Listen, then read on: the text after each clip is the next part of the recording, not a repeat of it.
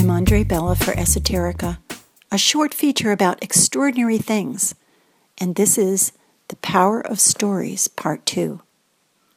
We all love family stories, the ones that make us laugh and cry, even if they're not exactly true.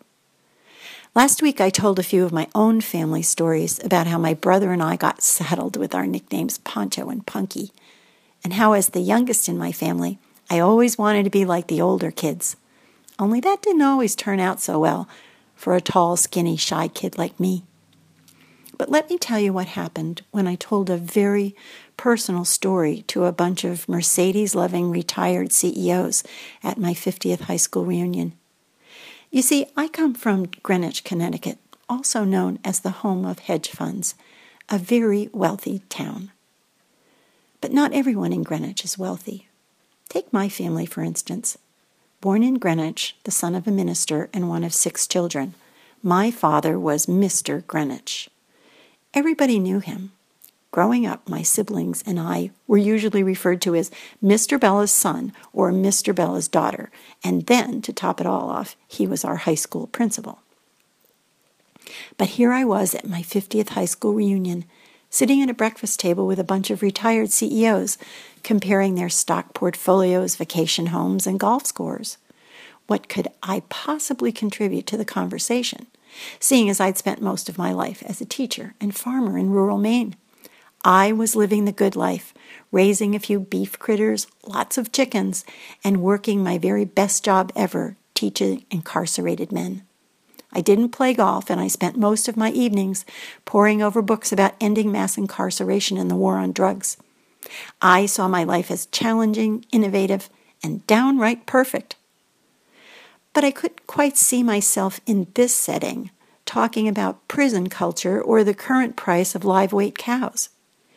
If I wanted to come off as anything more than that tall, skinny, shy girl they'd known in high school, I'd have to come up with a different subject something we had in common.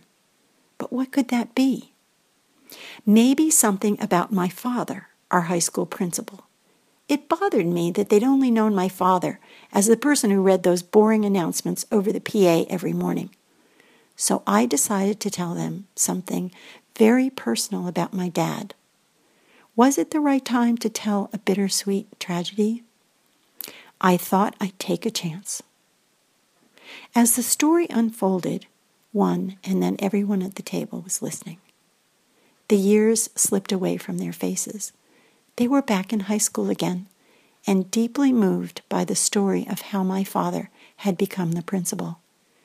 About a man who'd gone to Yale at a time when most students came from wealthy families with political and social connections, and where, my father told me years later, he'd felt like a social outcast.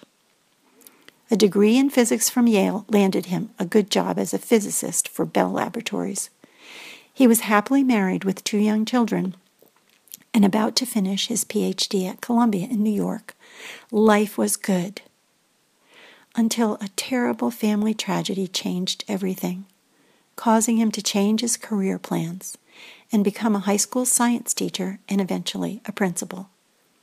As I looked around the table, they were all riveted on my story not bad for the tall, skinny, shy girl they'd hardly noticed in high school. Now they were seeing my father as more than the man who smiled and shook your hand before handing you your high school diploma. They were seeing him as a young man whose wife had died in childbirth, leaving him with the challenge of remaking his life for himself and his three small children. As I gazed into their faces, I realized that for a very small slice of time, these retired business executives had allowed me to peer into that hidden place we each reserve for only our deepest emotions, the ones our culture advises us to keep deeply hidden, but the ones that also make us so beautifully human. At the end of the story, I watched them slowly return to the present. For several moments, no one spoke. Finally, Someone moved a chair. Someone cleared his throat. And they began again to talk about the NASDAQ and their latest golf scores. But now everything felt different. Very different. For Esoterica, I'm Andre Bella. Thanks for listening.